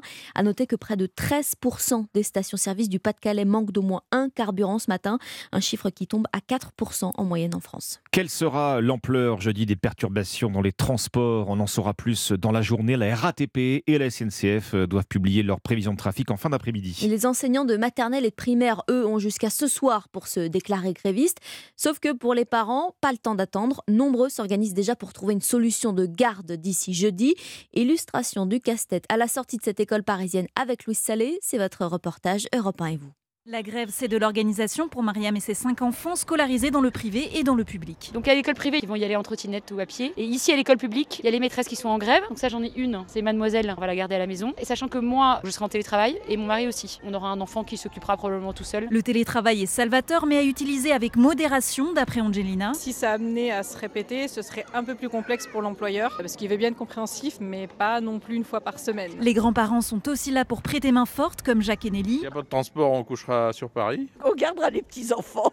voilà. Bon, au moins ça vous fait plaisir, ça vous dérange pas trop. Si ça dure pas trop longtemps, ça va. Si ça dure très longtemps, euh, ça va être un problème. Hein. Stéphane, elle, a une autre astuce. Notre euh, arme secrète, c'est notre nounou. Elle peut se rendre disponible toute la journée? Je l'espère, avec des horaires aménagés, euh, sur une arrivée un petit peu plus tard, un départ un peu plus tôt. On va essayer de coordonner les agendas. Pour Hakim, en revanche, c'est trop coûteux. C'est la maman qui va prendre sa journée, on n'a pas le choix. Dans cette école, sur une dizaine de profs, 8 se sont déclarés grévistes. Un reportage d'Europe 1 et vous de Louise Salé pour les parents qui habitent dans le Cantal. Aucun transport scolaire aujourd'hui dans le département, classé en vigilance orange à cause de la neige et du verglas. 6h et 5 minutes sur Europe 1. Avait-il les moyens et surtout la volonté de passer à l'acte? 13 membres d'un groupuscule d'extrême droite jugés à partir d'aujourd'hui devant le tribunal correctionnel de Paris. Ils sont soupçonnés d'avoir préparé une attaque contre Emmanuel Macron en 2018. C'est les Barjols, hein, c'est le surnom de cette organisation créée sur les réseaux sociaux. David Montagnier, il voulait déstabiliser l'État Oui, ces 11 hommes et ces deux femmes âgées de 26 à 66 ans ne projetaient pas moins qu'un putsch militaire avec la prise de l'Élysée et le renversement du gouvernement. Euh, compte tenu des liens de ces sympathisants avec l'extrême droite radicale, l'enquête avait été confiée au parquet national antiterroriste. Parmi les autres objectifs euh, des prévenus, l'enlèvement de députés, l'assassinat de migrants et l'attaque de mosquées. Certains membres ont même suivi pour cela euh, des entraînements paramilitaires. Mais leur cible principale, c'était bien Emmanuel Macron, dont ils l'assassinat. À la manœuvre, un retraité de l'Isère, Jean-Pierre Bouillet, confondu par une interception téléphonique. Il a été arrêté en 2018 lors d'un déplacement du chef de l'État en Moselle. Les policiers ont retrouvé dans sa voiture un poignard avec une Bible. Pas de passage à l'acte donc, ce qui a conduit les juges à abandonner la qualification criminelle au profit de celle d'association de malfaiteurs en vue de la préparation d'actes de terrorisme, un délit passible de 10 ans d'emprisonnement. Le procès doit durer jusqu'au 3 février. David Montagnier, à Rouen, les pompiers ont réussi à circonscrire l'incendie qui ravageait un dépôt du groupe Bolloré depuis hier après-midi. À l'intérieur, 8000 batteries au lithium et des pneus. Un épais panache de fumée a envahi le ciel de la ville. Pas de pollution dangereuse, indique la préfecture. 6h et 6 minutes, les sports sur Europe 1 radio officielle du championnat du monde de handball. Un sans faute pour la France qui a remporté tous ses matchs depuis le début de la compétition. Hier soir, les Karabatic et leur équipe ont dominé les Slovènes 35 à 31. Une victoire qui permet aux Bleus d'avoir une vue dégagée sur les quarts de finale. Prochain match demain contre le Monténégro. Et on va tout de suite aux antipodes. Euh, Robin, pour parler tennis, c'est la suite de l'Open d'Australie. Et la Française Alizé Cornet battue cette nuit dès le premier tour par Leila Fernandez, la Canadienne justement qui affrontera mercredi une autre joueuse tricolore, Caroline Garcia, qui vient de réussir justement son entrée en lice. Christophe Taureau, vous suivez la compétition à Melbourne pour Europe 1 et la joueuse de 29 ans s'est imposée facilement. Hein. Oui, oui, une entrée euh, en matière parfaitement réussie pour euh, la numéro 1 française et quatrième mondiale, Caroline Garcia, qui avait les, honneurs de la Rod Laver Arena. Et son adversaire, la, qualifiée canadienne Catherine Seboff, 190e mondiale, a tenu le choc une petite vingtaine de minutes. Et à partir du moment où Caroline a, réussi à lui prendre son service à 4-3 dans la première manche, la lyonnaise a complètement déroulé. Garcia a alors enchaîné 9 jeux de suite pour une victoire 6-3, 6-0 en 1h05. Et dans une journée où la température vient de monter à 37 degrés, Garcia a eu la chance d'être programmé assez tôt pour ne pas voir son match impacté par la suspension du jeu en raison de la canicule, ce qui a été le cas un petit peu plus tard sur le coup de 14 heures ici à Melbourne, où l'on ne joue plus, si ce n'est sur les trois cours euh, disposant d'un toit. Et donc, au deuxième tour, vous le disiez, Caroline Garcia va affronter euh, une deuxième Canadienne, Leila Fernandez. Mais attention cette fois, Fernandez, 40e mondiale, 20 ans seulement, a déjà été finaliste de l'US Open en 2021. Elle est montée à la 13e place mondiale. C'est une gauchère très talentueuse qui aime prendre la balle tôt. Et ce sera une découverte pour Caroline Garcia. Elle n'a encore jamais affronté la, joueuse québécoise. Merci Christophe Taureau en direct de Melbourne en Australie et puis suite de la compétition aujourd'hui. Début aussi pour Novak Djokovic qui jouera à 10h15 ce matin. C'était le journal des sports avec Winamax. Les jeux d'argent et de hasard peuvent être dangereux. Perte d'argent, conflits familiaux, addiction. Retrouvez nos conseils sur joueurs-info-service.fr et au 09 74 75 13 13. Appel non surtaxé. C'était le journal de 6h sur Europe 1. Merci Romain Noquet. Il est 6h09 et dans un instant le pressing. Bonne matinée sur Europe 1. Les premières informations de la journée avec Alexandre Lemaire et Omblin Roche sur Europe 1.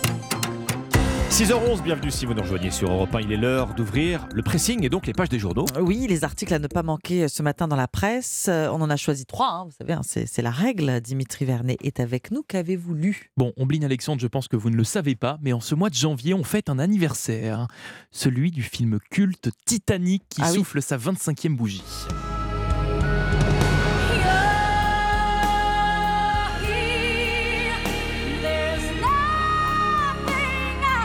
Eh oui, 25 ans déjà. Ça fait 25 ans qu'on s'est tous rués au cinéma pour aller voir Titanic. Exactement. C'est énorme, 25 ans déjà. C'était le, 7 janvier, je crois. Oui, précisément. Ça, précisément. à cette occasion, le film va faire son retour au cinéma à partir du 8 février et un documentaire spécial va sortir sur National Geographic. Un documentaire dans lequel le réalisateur du film, James Cameron, tente de mettre fin au fameux débat sur la fin tragique et la mort de Jack. C'est ce qu'on apprend dans le Huffington Post ce Alias matin. Leonardo. Hein. Et eh oui, c'est ça. Vous savez, ce débat existentiel hein, pour certains. Y avait-il de la place pour euh, Jack et Rose sur leur radeau de fortune Il y avait de la place pour. Euh, eh bien, écoutez, 25 ans après, James Cameron veut clore ce débat une, une, bonne fois pour toutes. Pour ce faire, il a organisé une vraie et authentique reconstitution de la scène avec des professionnels, hein, bien sûr. C'est-à-dire en fait que des faux Jack et Rose ont été euh, plongés dans une eau glacée à moins de 2 degrés. Ah oui. Sauf que cette fois-ci, eh bien les, les, deux sont montés sur le radeau justement. Ah et oui, je parce suis que- Oui, Alexandre Non, mais il faut se porter, il faut être volontaire pour aller Ah oui, dans c'est une- ça. Bon, vous allez Oui, voir, mais c'est une, expérience, c'est une expérience scientifique, c'est Ouais, ouais, extrêmement important. Qui compte pour certains. Bien sûr. Exactement. Et je suis désolé pour les aficionados de Titanic, mais le résultat est sans appel. Lorsque Jack monte sur la planche, il y a en fait trop de poids et il se retrouve à moitié immergé dans l'eau glacée. Le faux Jack dans l'expérience, en fait, a d'ailleurs été victime de frissons et de tremblements très forts. Alors je vous rassure, hein, il va bien, puisque bah, l'expérience s'est arrêtée à, à ce moment-là. Il a été pris en charge. Mais dans le cas précis du film, Mm. la scène aurait duré bien plus longtemps et Jack n'aurait pas survécu et la fin aurait donc été la même. Jack, Jack, Jack. Il y a pas de Jack. Eh oui, je suis désolé, c'est chez vos larmes. Donc, donc ce que vous dites, c'est que si Jack était monté sur la planche, Oui. en fait tous les deux auraient coulé. Quasiment. Enfin, en fait, en tout cas, il serait, il serait- la, la- la planche aurait pas été survécu. immergée. Ça. Jack et même Et Rose, Rose. peut-être. Ah. Exactement. En tout cas, ça en dit beaucoup sur l'état d'esprit de James Cameron. hein. Euh, il devait être passablement énervé pour se dire ça. bon, allez, maintenant ça suffit. Ça suffit. on fait une reconstitution et, euh, le débat est clos. Il a tenu 25 ans quand Il a même. hein. 20 il a tenu 25 ans. Il a été patient. Bon, votre sélection ce matin, Ambline. C'est la Fashion Week, euh, ça vous a peut-être échappé, la semaine parisienne de la mode. Elle commence aujourd'hui, cette Fashion Week, au programme 48 défilés. À cette occasion, Libération s'intéresse non pas au corps des femmes, mais à celui des hommes sur les podiums quand des jeunes créateurs tentent de renverser les standards de beauté. C'est une problématique qui est entrée voilà, un moment dans le débat public concernant les mensurations des mannequins femmes. Le chemin est encore long, hein, les mentalités évoluent doucement, les changements se font donc par petites touches, mais en tout cas, le sujet n'est plus ignoré. Concernant ces messieurs alors, si le corps masculin semble moins stigmatisé, des rondeurs diront plus appréciées, hein, Libé évoque même le dad bod, le physique de papa. Ah, Le bidon à papa. Voilà. Enfin, oui, le, le ventre. ouais. Exactement, confortable avec un petit peu de ventre, un garçon sympathique, un ce dad bod à la mode. Alors si effectivement les biscottos ne sont pas forcément un atout beauté, il existe encore des moules dans lesquels on fait entrer le brun maigre ténébreux ou le garçon très très musclé, Pourquoi abdominaux apparents. Ils sont toujours bruns les Ah, toujours ténébreux. brun, bon. Ah oui, Je suis ténébreux, désolée. oui, bah oui, ténébreux. Un castor confie au quotidien, au quotidien que euh, si on voit de plus en plus de diversité euh, sur les podiums, ce qui est une très Mhm. bonne chose, en revanche, on ne constate aucune demande de créateurs pour d'autres mensurations. Je le cite, il faut espérer que la nouvelle génération s'empare de la question. À l'image de Bryce Albor, qui est euh, un jeune créateur de 28 ans employé par Versace à Milan, il regrette que euh, les grandes marques ne poussent pas au changement sur les podiums. Les corps standards de cette époque, dit-il, le, le corps standard Ouais. et le Mhm. garçon blanc maigre, c'est irréel. Il espère lancer sa marque pour enfin s'adresser à tous. À la Fashion Week, le corps des hommes ne tourne pas rond. C'est Eh du, c'est du Libération. Le quotidien qui, par ailleurs, consacre sa une et un large dossier à l'affaire Doutreau à l'occasion de la diffusion d'un docu-fiction sur France 2 que je vous conseille également grandement. Les deux, hein, le deux. docu et, et le dossier. Bon, ça c'est dans l'IB. Ça, C'est dans l'IB. C'est à vous, Alexandre. Est-ce que le sport fait partie de vos bonnes résolutions 2023 Alors, euh, 2023, 2022, 2021, Ah, oui, 2022. cette année, Chaque là, de année, maintenant, c'est- c'est le ouais, problème, de oui. vos bonnes Voilà. résolutions. Bon, si je vous dis qu'il existe une pilule pour remplacer le sport, vous faites quoi? Oula. Vous continuez le, sco- le sport ou vous prenez la pilule? Je prends la pilule, Euh, forcément. ah, bah, voilà, voilà quelqu'un qui a le mérite de l'honnêteté. Alors, énorme fantasme, hein, cette, cette pilule euh, du sport qui n'a pas échappé aujourd'hui en France. Le journal remarque euh, combien la science envoie régulièrement des roulements de tambour pour nous dire ça y est, on a trouvé la Enfin. molécule le miracle qui va remplacer les bienfaits de l'activité physique. Dernière en date, LAZM pour l'ocamizadazole, Ah oui. molécule présentée il y a quelques mois par des chercheurs japonais. Alors, ils parlent de tests sur les souris, comme souvent, Mhm. des résultats impressionnants, comme souvent aussi, et qui laisse penser qu'il suffirait maintenant de gober cette pilule pour simuler les effets du sport sans même avoir besoin de bouger de son canapé. Ben voyons. Au-delà du fantasme, cette pilule, hein, si elle existait, pourrait bien changer la vie de nombreuses personnes qui souffrent d'un handicap. C'est vrai, on pense euh, aux personnes qui souffrent de diabète, euh, d'obésité, des personnes atteintes de troubles invalidants. Ça fait des décennies, en fait, que les labos recherchent la formule magique pour en quelque sorte tromper le corps humain. hein, Mhm. C'est l'expression d'aujourd'hui en France. Ralentir le vieillissement des muscles, des articulations, de nos os. Autrement dit, bah, reproduire les effets du sport. Alors qu'est-ce qui se cache derrière cette quête du Graal? L'obsession de l'immortalité, bien Oui. sûr, qui est une obsession probablement aussi ancienne que l'humanité elle-même. Alors, on peut toujours rêver d'être immortel, hein, mais avec ces pilules miracles, il y a aussi le risque, euh, souligne le quotidien, de succomber à la tentation du dopage. Je Oui. vous laisse à la conclusion de ce médecin du sport qui est interrogé dans les colonnes d'aujourd'hui en France et qui nous dit hein, Pour moi, aucune molécule n'arrivera jamais à la cheville de l'activité physique et de l'attention portée à notre hygiène de vie.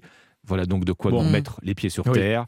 Les pieds Pour sur courir. terre, hein, de préférence. Euh, pas sur le Pour aller tapis du courir. salon, mais sur les pédales du vélo ou ça. sur le terrain de foot. Voilà, je vous laisse le choix. Alors donc on va prendre une pilule pour chaque chose en fait, une pilule pour l'amour, une pilule pour euh, le sport, une pilule pour les vitamines. Alors, donc ça, Ça, va c'est- être, cette ça va pilule être, de- la pilule de l'amour, je sais pas, mais celle-ci, elle est pas prête de voir Oui. le jour, visiblement. Une La pilule qui remplace euh, le petit footing du Oui, matin, euh, hein, le petit tour à la vélo. Euh, non, c'est pas, Bon. c'est pas Bon, demain. footing. on, On, va, part sur on on va les courir euh, tout à l'heure. Merci beaucoup Alexandre. Merci Dimitri, c'était le pressing sur Europe 1. Europe Matin. 6h18, le journal permanent, Alban Le Prince. Faut-il craindre de nouvelles pénuries de carburant à partir de jeudi, jour de mobilisation contre la réforme des retraites Les automobilistes se ruent à la pompe. Hier soir, un peu moins de 4% des stations manquaient d'au moins un carburant, jusqu'à 18% dans les Yvelines. Après Gérard, place à Fienne, la nouvelle dépression qui arrive par le sud-ouest. 17 départements sont en vigilance orange ce matin. Dans le Cantal, pas de bus scolaire en raison des risques de verglas et de neige sur la route. À noter qu'hier soir, 15 000 foyers étaient toujours privés d'électricité, principalement en Normandie. L'important incendie qui s'est déclaré hier près de Rouen, circonscrit dans la soirée, un bâtiment industriel Bolloré Logistique qui abritait 8000 batteries au lithium a pris feu hier après-midi. Aucune victime à déplorer. Heureusement, pas de pollution dangereuse non plus, selon la préfecture. Et puis, euh, moins de 500 entreprises ont bénéficié du guichet d'aide au gouvernement pour payer leurs factures d'énergie. Bilan communiqué hier par la ministre des PME, Olivia Grégoire. Très bon réveil sur Europe 1, 6h19. Votre partition Ombline, on retourne en, en 1975 ce matin. Quelle belle année, Mhm. 1975. N'est-ce pas? Oui, cinq ans après sa, sa création sous l'impulsion de, de Maurice White, le groupe Earth, Wind and Fire va devenir l'un des plus grands phénomènes des années 70. Il va s'inviter dans tous les foyers américains. Oui, euh, trop, comprenez, transcender les frontières de la soul hein, en devenant un phénomène, euh, les frontières de la soul, du funk, du jazz, en injectant du rock et des rythmes africains, brésiliens aux compositions afin de toucher tous les publics. Voilà l'ambition donc de Maurice White, de ses frères Verdine et Fred. Une aventure complétée par le chanteur Philippe Bailey et sa voix au perché, soutenue par des cuivres disposés en ordre de bataille.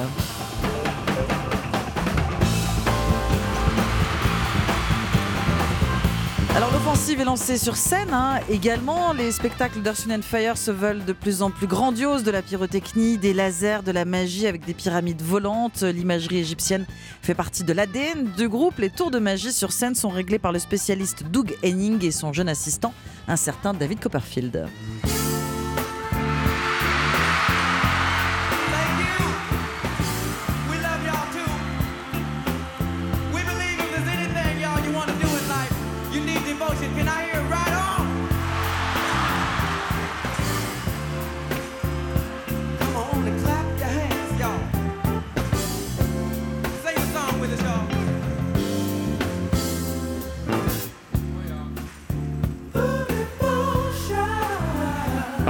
Devenir un groupe star, euh, il manque encore Earth, Wind and Fire ce petit quelque chose, hein. le hit qui va tous nous faire décoller de la chaise. Oui, c'est vrai, c'est Hollywood hein, qui va lui apporter. Maurice White est sollicité pour écrire la musique du film That's the Way of the World avec Harvey Keitel, l'histoire d'un producteur dans une industrie musicale impitoyable. Earth, Wind and Fire joue son propre rôle, celui d'un groupe au potentiel énorme, un film qui reflète finalement le chemin parcouru par Maurice White et sa formation. Si le long métrage va laisser peu de souvenirs, le disque, lui, enregistré dans les montagnes du Colorado, se classe numéro 1.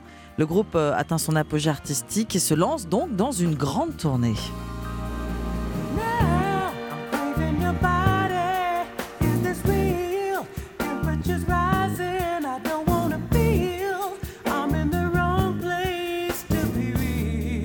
Elle monte très très haut, hein, la voix de Philippe Bellet. Ouais, je ne saurais pas faire. hein.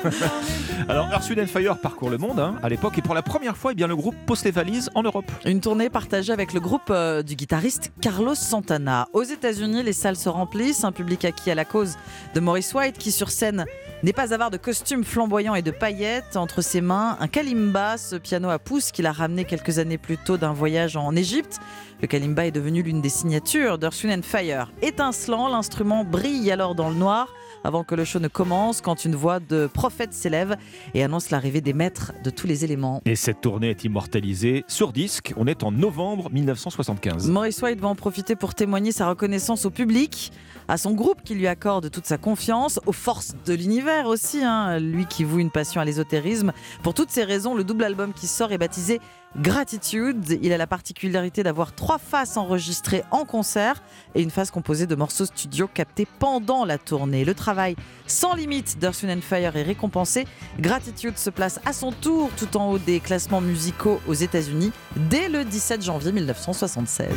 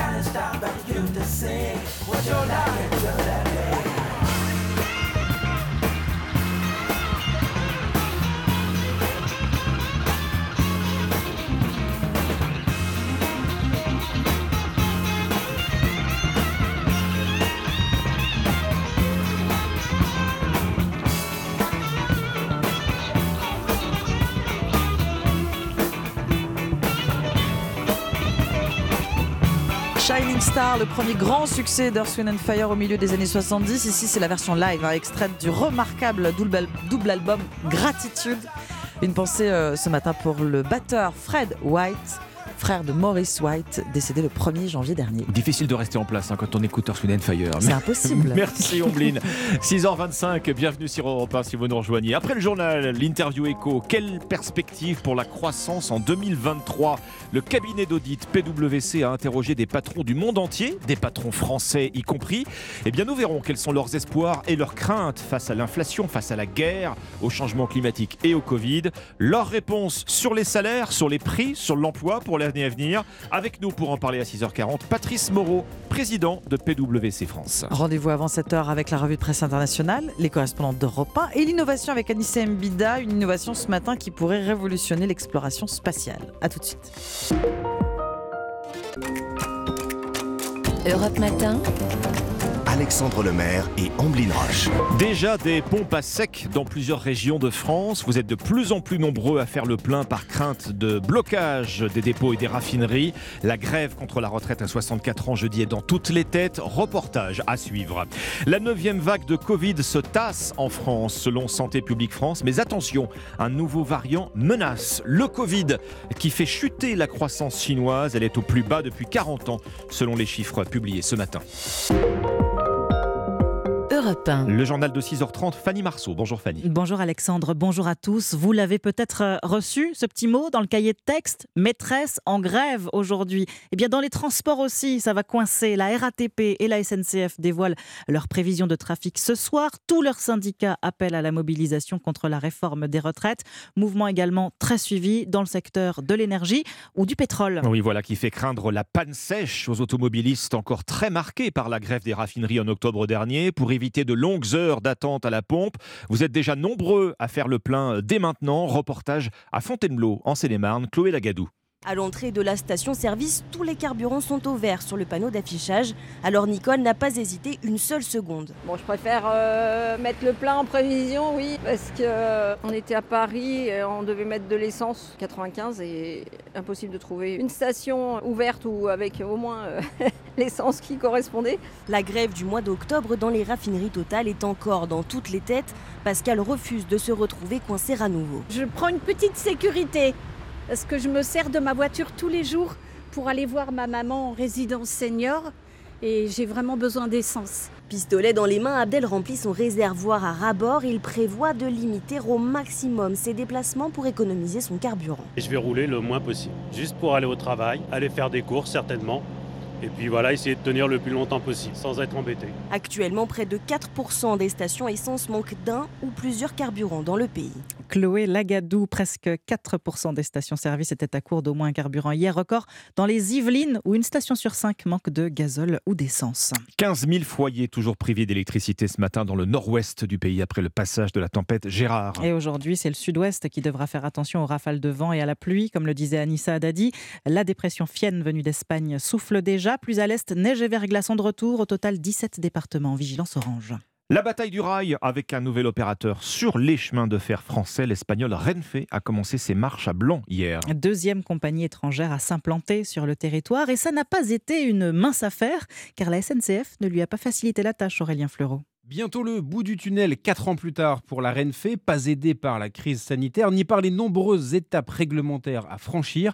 Alors sans jamais parler de bâton dans les roues, Trenitalia, le premier concurrent arrivé en France, a souvent insisté sur l'obstination dont il a fallu faire preuve. Certainement encore un peu de nostalgie du monopole chez certains cadres de l'opérateur historique, explique Gilles Dansard, directeur de Mobilettre. La SNCF euh, Réseau Gestion d'infrastructure s'est mise en état d'accueillir de nouveaux entrants parce que les règles européennes euh, l'imposent. En revanche, du côté des homologations matérielles, de petits détails relatifs à la sécurité, ce soit plus compliqué parce que ce sont de vieilles habitudes, plutôt du côté de SNCF Voyageurs, qui perdurent. Même constat chez les jeunes entreprises qui se lancent dans le ferroviaire. La compagnie Le Train, qui veut proposer des liaisons régionales à grande vitesse, a regretté le temps perdu en voulant racheter des rames d'occasion à la SNCF. Les négociations sont toujours en cours, mais ce nouvel opérateur ne pourra vraisemblablement pas démarrer avant 2025. Aurélien Fleureau du service économie d'Europe 1. Dans l'actualité judiciaire, trois mineurs sont en garde à vue après l'assassinat d'un jeune de 16 ans hier à Thiers, dans le Val-de-Marne. Oui, poignardé à deux pas de son lycée après une probable rixe entre bandes rivales.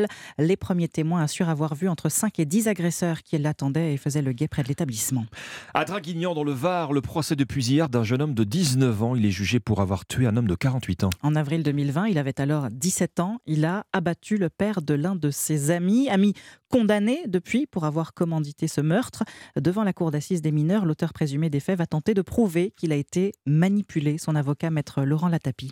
Il ne nie pas les, faits qui lui sont reprochés, il souhaite malgré tout s'expliquer. S'expliquer parce qu'il euh, considère qu'il a été clairement manipulé et euh, par le fait qu'à un moment donné, ce dernier a voulu ne pas tirer et ce n'est que par une problématique de manipulation de l'arme que le coup est parti. Ce qui est complètement incroyable, c'est que mon client avait 17 ans et demi, absolument pas connu des services de police et de justice. Le fils a bien compris qu'il y avait une fragilité, une influençabilité qui était marquée chez mon client et il y a eu un véritable travail de sable pendant plusieurs mois en poussant quasiment une relation quasi sentimentale pour lui faire penser qu'il pouvait le faire pour le sauver, puisqu'il soutenait à un moment donné qu'il était lui-même assujetti à des faits de violence de son père, ce qui n'est pas vrai. Clairement, mon client a été manipulé par ce jeune de même pas euh, 14 ans, qui pendant plus d'un an jusqu'à ses 15 ans a cherché quelqu'un pour assassiner son père. On a même retrouvé dans son cartable des, des- des contrats qu'il avait préétablis, des sommes qui variaient euh, de 2000 à 400 000 euros. Alors le fils a déjà été condamné à 15 ans. Quant à mon client, il sait qu'il risque effectivement jusqu'à 30 ans de réclusion criminelle, mais le chef d'orchestre, c'est vraiment le fils. Maître Laurent Latapi au micro européen de Frédéric Michel. Europe 1, 6h35, la vague de Covid se calme. Le taux d'incidence est au plus bas depuis novembre 2021, selon Santé publique France. Le virus circule moins, mais il fait toujours des morts. 570 victimes la semaine dernière.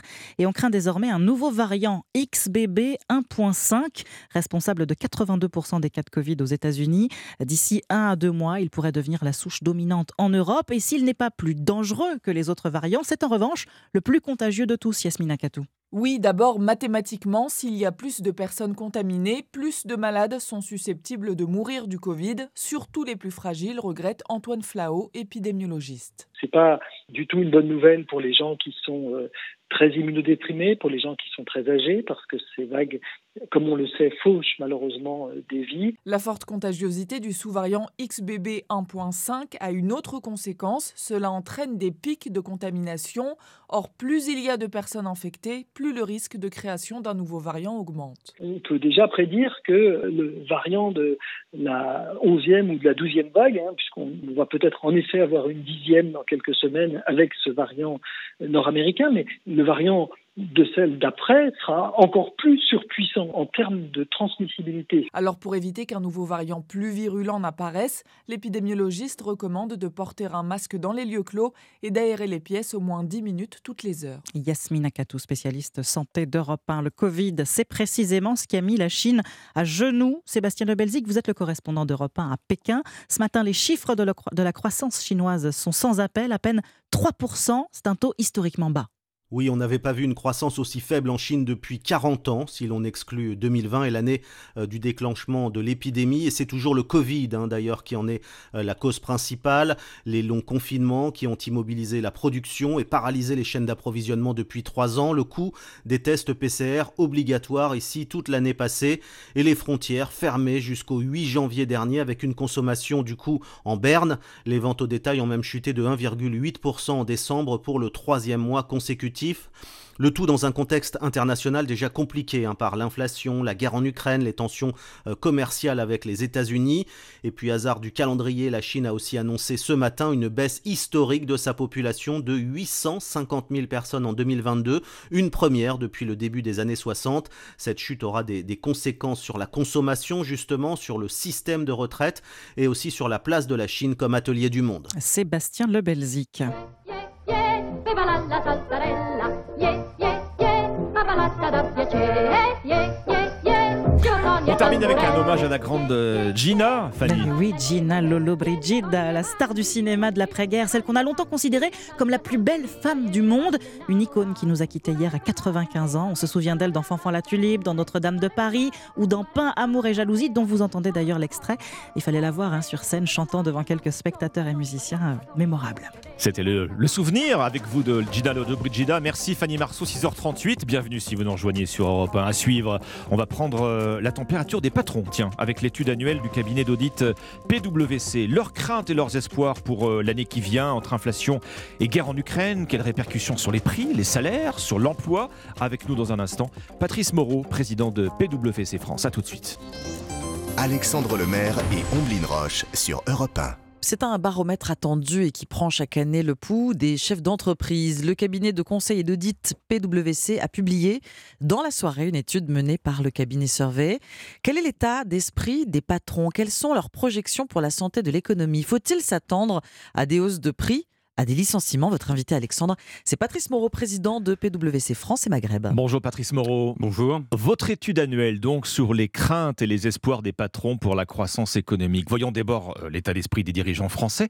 Alors déjà ça coince, hein. ils sont moins confiants nos patrons que leurs homologues étrangers. Alors, ils sont. euh, alors, d'abord, effectivement, c'est une enquête 4500 dirigeants dans le monde. Et c'est vrai qu'en France, ils sont moins confiants pour la croissance de leur propre territoire, c'est-à-dire en France, par rapport à, à la croissance euh, mondiale. Cela étant, ils sont moins pessimistes quand on parle de la croissance mondiale euh, que euh, les dirigeants euh, mondiaux. Que l'ensemble des PDG que vous avez interrogés à travers Absolument, le monde. oui. Vous avez interrogé donc les patrons sur les principales menaces euh, pour l'économie, pour la croissance, alors à court terme, hein, pour les 12 prochains mois. Menace numéro un, l'inflation. hein. Alors, menace numéro un, l'inflation.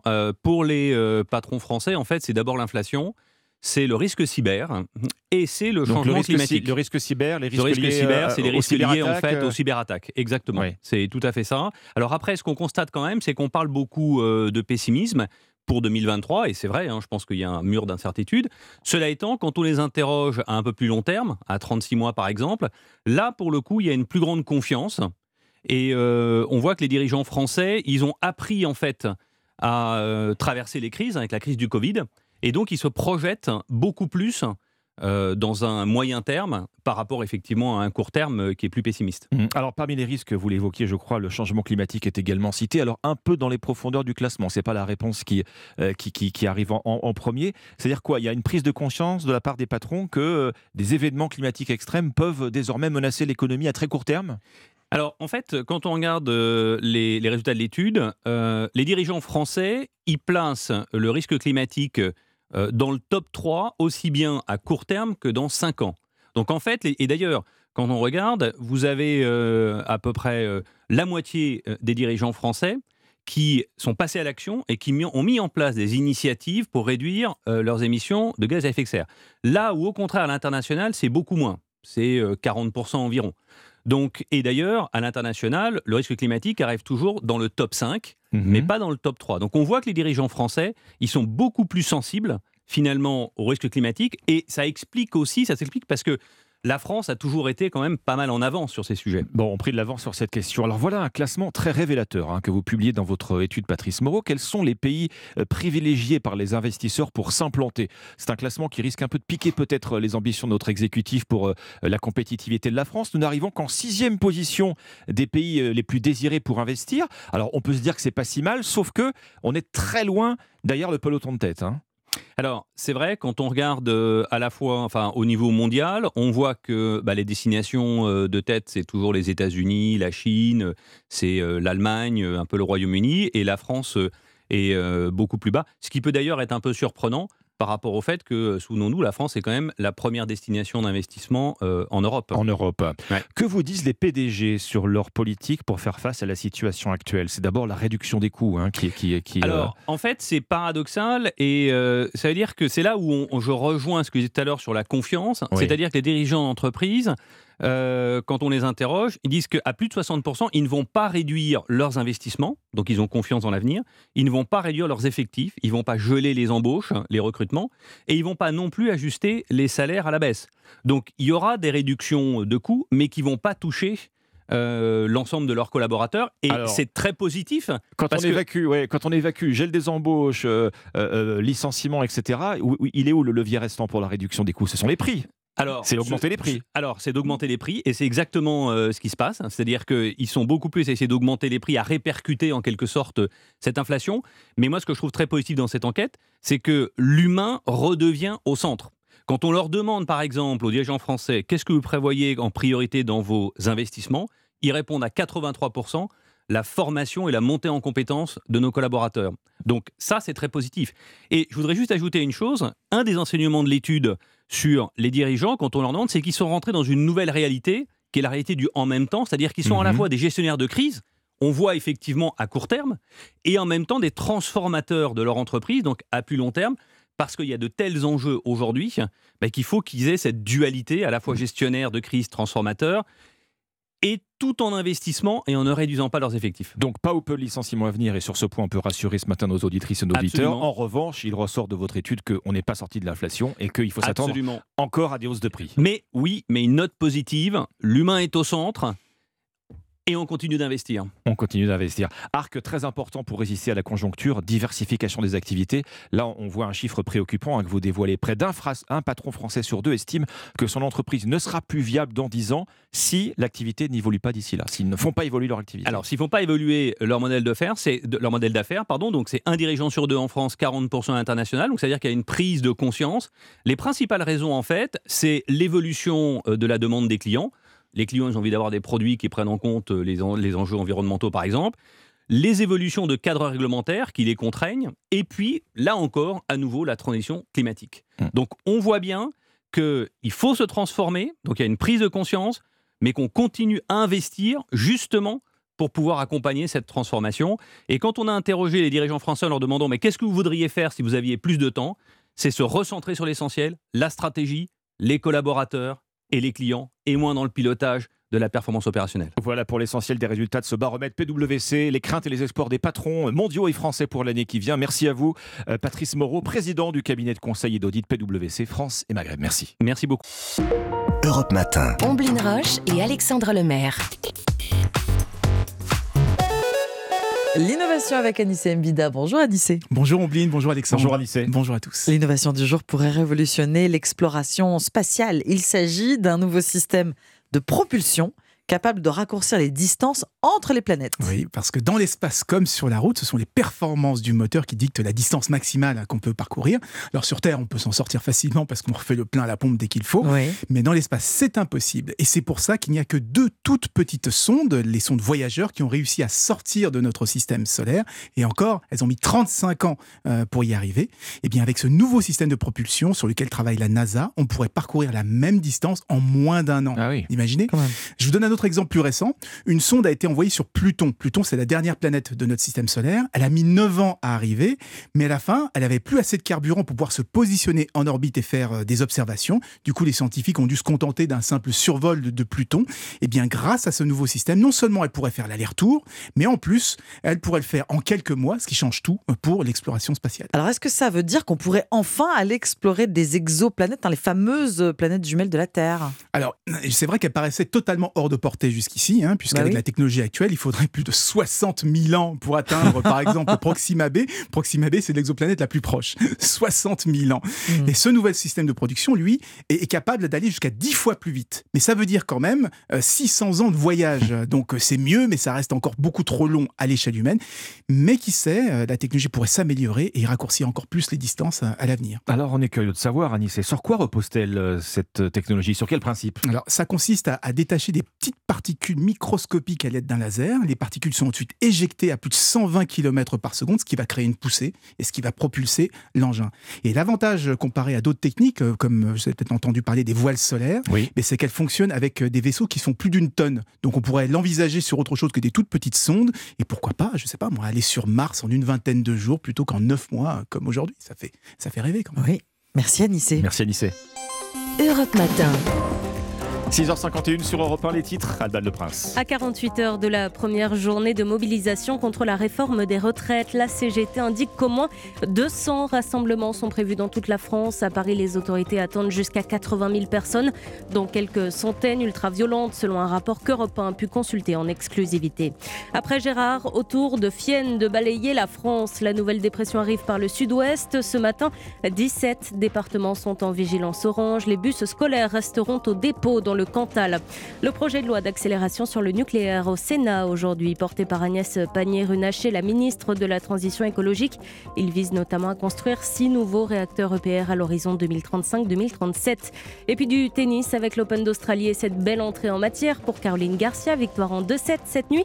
Novak Djokovic fait de son côté son retour en fin de matinée. Nous devons aider le continent africain. to live with us the European dream. Good friend of Taiwan. Europe Matin. La revue de presse internationale nous emmène d'abord en Irlande. Bonjour Laura Taouchanov. Bonjour à tous. De quoi parle la presse irlandaise ce matin? Eh bien, d'une nouvelle réglementation qui fait beaucoup réagir. Euh, L'Irish Times annonce que, euh, comme sur les paquets de cigarettes, les bouteilles d'alcool afficheront dorénavant les dangers liés à l'alcool, donc risque de cancer ou problème de foie par exemple. Ce sont des étiquettes alarmistes, s'inquiètent des vignerons italiens cités par The Examiner. Les producteurs accusent l'Irlande de confondre consommation excessive avec consommation modérée. Mais pour le gouvernement irlandais, la santé doit passer avant toute considération commerciale. The Independent rappelle qu'un des enjeux est la sensibilisation autour de la grossesse. Sur l'île, un bébé sur dix né avec des troubles liés à l'alcoolisation fétale. C'est le troisième rang mondial. Partons maintenant pour l'Algérie avec vous, Nour Chahine, à la une des journaux algériens ce mardi. Eh bien, on parle du nouvel élan positif dans les relations algéro-françaises. C'est d'ailleurs le titre de l'expression. Le journal évoque la visite du président algérien en mai prochain en France. Une visite officielle, la première du président Tebboune depuis son accession au pouvoir. Elle donne suite à plusieurs déplacements d'officiels français, dont celui du président Macron en août dernier à Alger, rappelle le jeune indépendant. Plusieurs dossiers devraient être traités à Paris.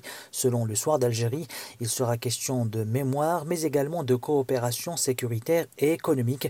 Le quotidien qui nous informe que les modalités de ce déplacement ont été décidées suite à un échange téléphonique entre Macron et Tebboune qui a eu lieu durant le week-end. Nous sommes enfin au Canada avec vous, Alexandre Lepoutre. De quoi traite ce matin la presse canadienne Eh bien, d'un scandale McKinsey, sauce canadienne.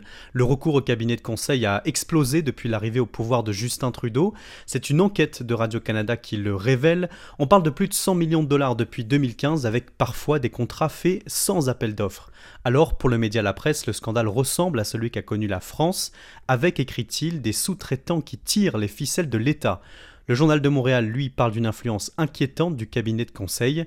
En fait, c'est surtout le ministère de la Défense qui a eu recours, notamment pour réformer l'armée, mais McKinsey jouerait aussi un rôle central dans les politiques d'immigration du Canada. Résultat, les partis d'opposition sont vent debout, scandalisés, rapporte le devoir, et réclament maintenant une enquête parlementaire. Merci Alexandre Lepoutre. Bon réveil 6h54 sur Europe 1. Dans un instant, Dimitri Pavlenko. A tout de suite. Europe Matin. Europe 1, il est 6h57. Excellente matinée. Et avec Dimitri Pavlenko. Bonjour Dimitri. Bonjour Alexandre Lemaire, bonjour Omblin Roche. Bonjour.